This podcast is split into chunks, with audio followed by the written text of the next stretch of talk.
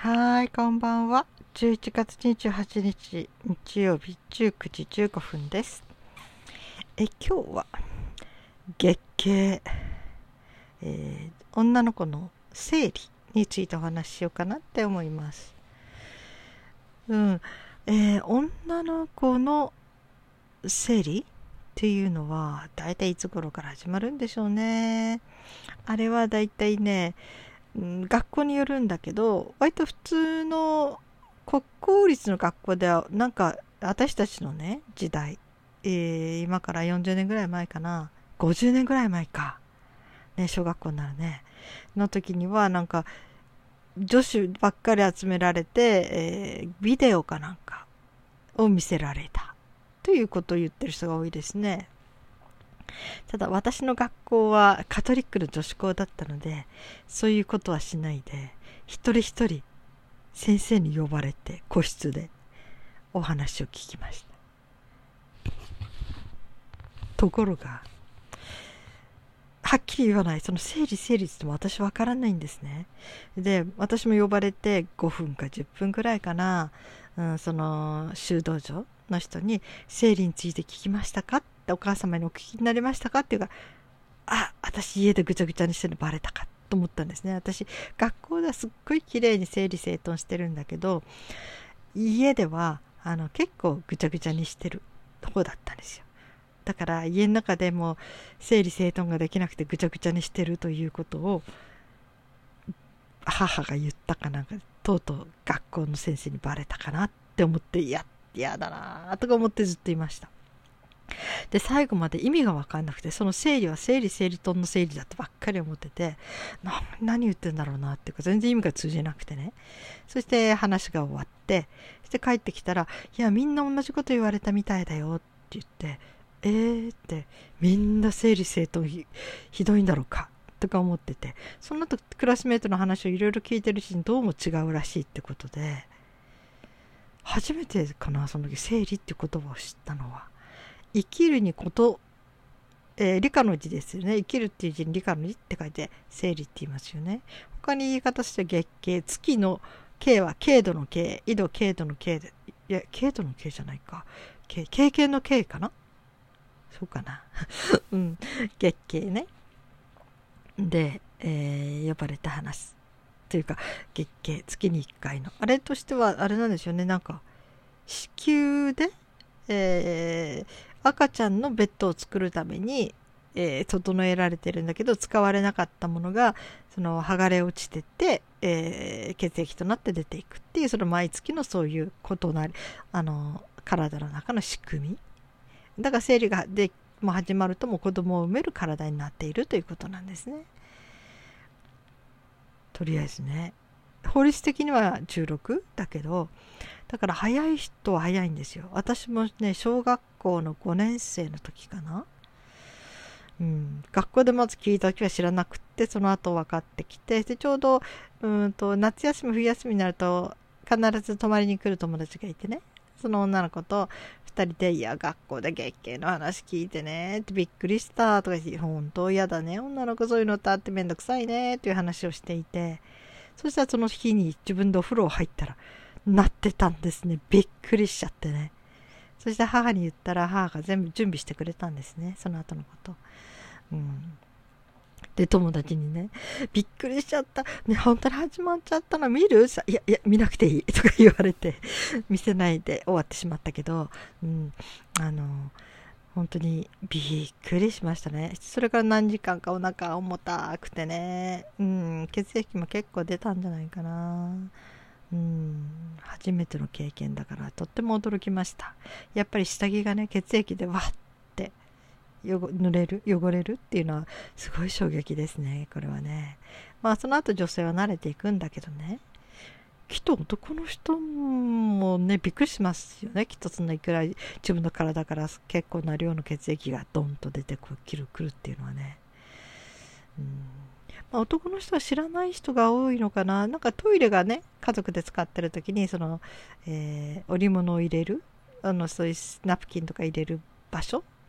がある人はうん、ひょっとして好奇心で覗いたことある人もいるかもしれないし、お母さんダメよ見ちゃって言われた人がいるかもしれないし、うん、でも本当はね、男の子もちゃんと知らなきゃならないんですよね。この月経っていうことについてしっかりと知っていなくちゃいけないことだから、とっても大事なことだからね、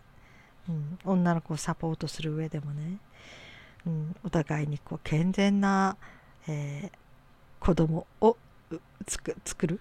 うん、いろんなためにもね、ぜひ男の子もしっかり勉強してほしいことなんだけどね。でまずそうやって私は小学校4年か5年どっちだったかなに始まったんですよね。4年だったかな。本当はね、大家族で、しかも体が大きくてっていういろんな条件があるんですね。割と統計的に生理が早くなる。私はね、どれにはもう当てはまってなかったんですね。うん。家族もギリギリ4人、弟と2人と両親だけだったし、体は150センチ、その頃は140何本かな、ちっちゃかったし、うん、ただね、気持ちの早熟な人、ませてる人は早いって、そこだけ当たってたかもしれないね。大人びてたらしいからね、私はもう6年生の時に大人びてる通り越しておばあちゃんって言われてましたから、うん、みんなになんか、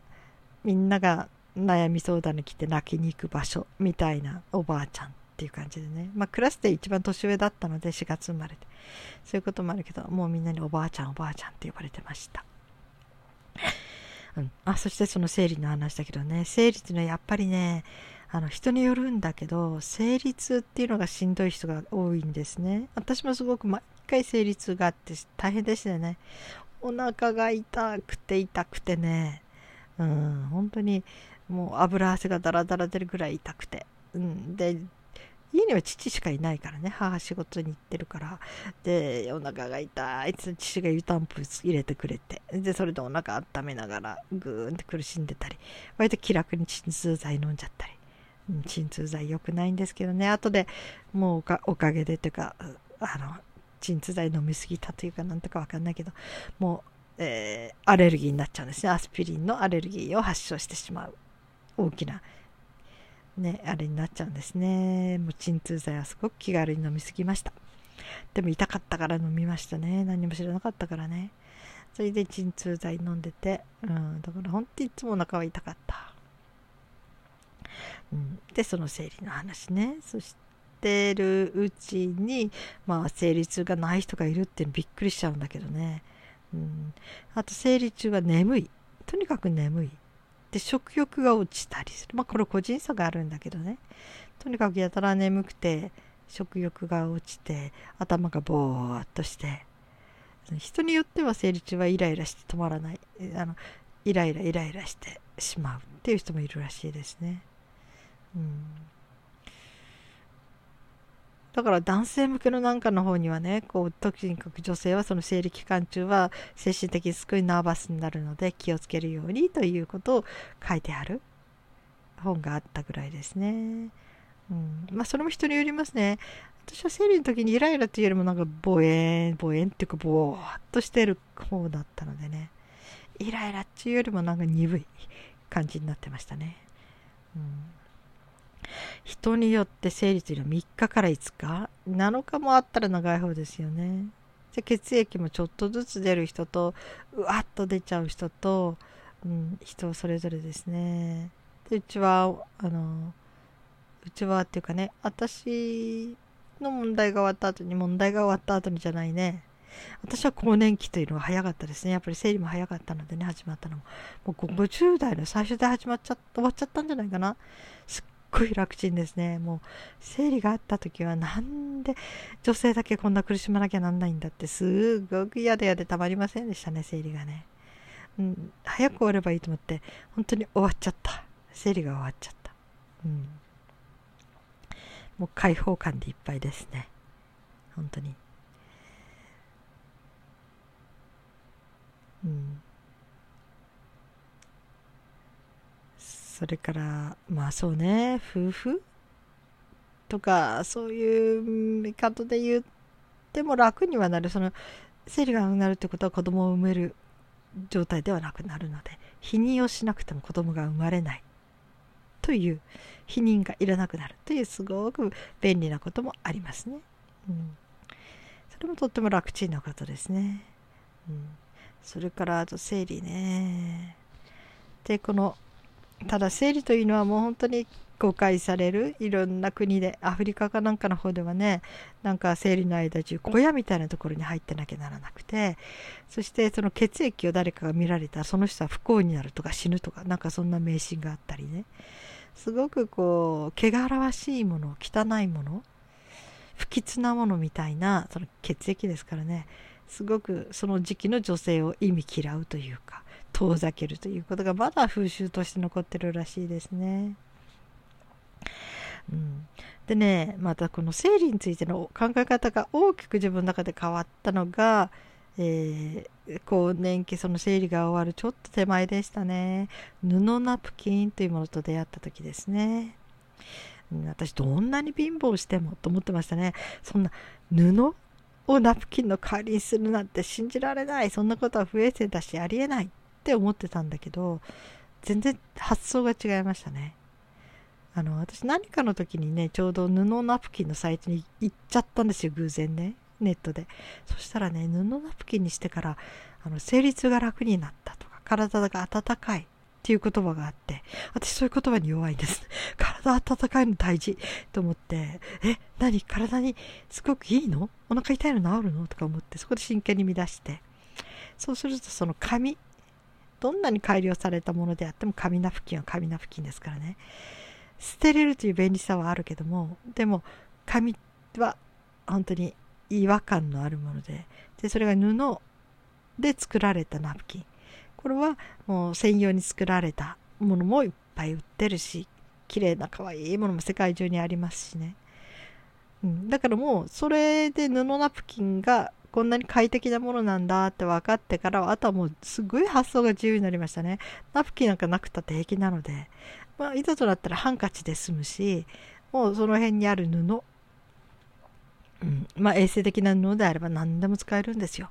で自分で簡単に手作りすることもできるしね、やっぱり肌触りのいいものっていうのはすごく気持ちいいし、だから私が生理の終わりかけだったけど、もう終わりかけになった不正出血、ちょっとね血液が出たり出なかったりみたいなね、そういう風になって終わっていったりするんだけど、もうやっぱりそういう時に紙ナプキンを当てると本当に蒸れてこう肌が傷んでくるんですね、いつも当ててると。それがね、布ナプキンにしてからは本当に楽でした。全然蒸れたりしないし、本当に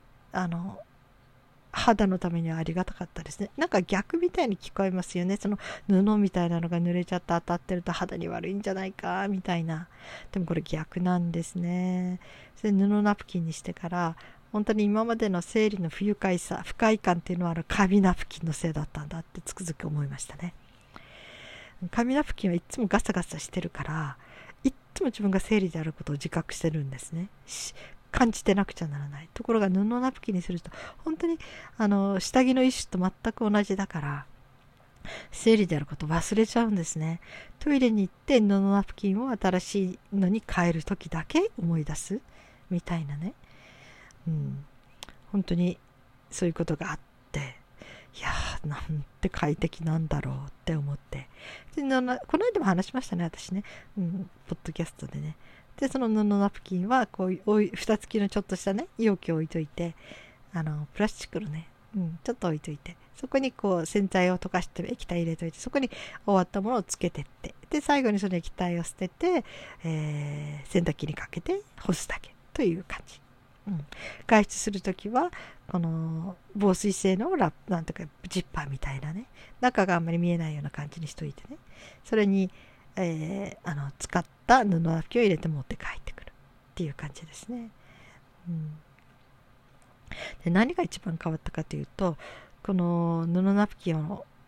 推奨してる人たち、やっぱり女性の体についてすごく肯定的な見方をしていく。その生理の血というのは本当に血液、要するにもう栄養素の塊である、要するに母乳と同じぐらいの栄養があるって言いましたね。要するに血液だから、植木にその血液、生理の血液をね取っといてあげるとみるみる生き返ってくるっていうのを聞いてびっくりしちゃってね、私1回か2回試したかなだからそういうふうに使う、植木にあげようなんて思う時には、その洗剤についた水じゃなくて、何にも関係、洗剤を入れてない水とか、そういうものに、つけてと、それはそのまま使えますね。うん。うん、私はめったに使わなかったけどね、1、2回やっぱり。だけちょっと試しに使っただけでね。うん、でも、そうすることで、要するに自分の体から出ていく血液、生理っていうのは、もう汚いもの、もう紙ナプキンね、血液がついたら、もうそのまま早く捨てたいっていうぐらい、こう、嫌だっていう感じがある汚いものっていうイメージがありましたね。昔は。紙ナプキンを使ってたから。ところが、布ナプキンになって、それで、それ実際にやらないまでも、その血液で、植木土、なんていうか死にかけていた植物が生き返るとか、そういうことがあるんだって分かってから、すごく愛しくなってきたんですね、自分の体が。そして自分の体から出るその血液、その本当に栄養がいっぱい入ってる、その生理の血がね、その汚らしいものじゃなくてありがたいもの、まあ、捨てちゃうにしても大切なもの、うん、ご苦労様でしたという感じでね、要するに赤ちゃんのベッドを準備して、それがその土付きに使われなかったので、終わって体から出ていくっていうね、すごく大切な役目を果たした、すごく重要で価値のあるものっていうことが自分で感じられるようになってきたんですね。これはすごい大きな変革でしたね、生理に対するね、生理で要するに流れてきた血に対する、肯定感、強いてはこう女性である自分の性に対する肯定感っていう意味でも本当に意識を思いっきり変えられた、うん、出来事というか経験ですね。うん、それでもうちの娘たちも、布ナプキンでやってますね。布ナプキンになっちゃったら紙に戻れません。もう気持ちが良くて。もうあんなガサガサのもの。だからガサガサを感じてると、ああ、紙をおむつしているご老人でどんなに気持ち悪いだろうなと思いますね。うん。かわいそうに言って、本当に面倒かもしれない。確かにね、介護する人にとっては紙ナプキンは便利だけど、やっぱりいくら改良されても紙が始終体に当たってるっていうことは、これはすごい違和感があるし、気持ちのいいもんじゃないですよね。その点布はね、もう天然の繊維っていうものが多いから、まあ綿とかね、絹とかね、麻は使うかな。うん。主に綿とかね。うん。まあ、アクリルとかポリエステルになるとちょっと気持ち悪いかもしれないけど、うん、やっぱりそういう自然素材のものを肌に当てておくというのはすごく気持ちも和らぐ、肌の感覚も気持ちがいいっていうのがありますからね。うん、本当に、まあね、すっごく料理すると人はどうするのっていう時は、まあ万が一ね、外に出て誰かと泊まらなきゃならないとか、うん、そういう時にはもうナイト用のナプキンをガバッと一番上に引いて、その中にこっち側に布ナプキンとかね、まあそのどうしても取り回りがけでいく時だけはまあ仕方がないから紙ナプキン買っていくみたいな、それでもありだしね。うん、でも家にいる分にはっていうかね、もう慣れちゃうとどんなに量が大きくても布ナプキンで何にも心配ありません。ちゃんとナイト用の布ナプキンって売ってるし、すごく広いのね。だから布ナプキンで検索すると本当に可愛いものがいっぱいあります。もう前はね、スウェーデンとかそういうところのものとか、あと海外のものの方が綺麗で多かったんだけど、綺麗な可愛らしいのが多かったんだけど、今は日本でもどんどん増えてきてますね。うん、布ナプキンって検索するといっぱい出てきます。そしてそこにね、9年持つって書いてたんですよ。9年持つのと思ったけど、本当に9年持っちゃってね、もうそろそろ変えた方がいいんじゃないって傍目には思うんだけど、いやまだ使えるからみたいな。で友達に言ったけど、友達もやっぱり9年使ってるわっていう人いましたね。うん、本当に丈夫ですからね。うん、まあすごくしっかりキャッチする血液をね、いろんな工夫がなされている、要するに布にしてもね、のがあるから、もう十分布ナプキンでこと足りてるし、だから私がね、生理の本当に終わりかけじゃなくて、生理の真っ最中だった若かりし頃に布ナプキンに出会えてたら、どんなに快適な、ブルーデイって昔言ったんだけど、今言わないのかな、生理の時期のことね、ブルーデイを過ごせただろうなって、ちょっと残念です。知り合えた時期が遅かったのがね。あ、19分になりましたね。はい。私のね、ポッドキャストのリスナーさんにもね、結構男性もいるんですね。でもぜひ男性の方にも聞いてもらいたいなというような内容です。こういうことはね。うん、はい。今日は皆さんどのようにお過ごしになりましたか？はい。お疲れ様でした。そして今日も一日生きていてくださってありがとうございます。それではまた明日。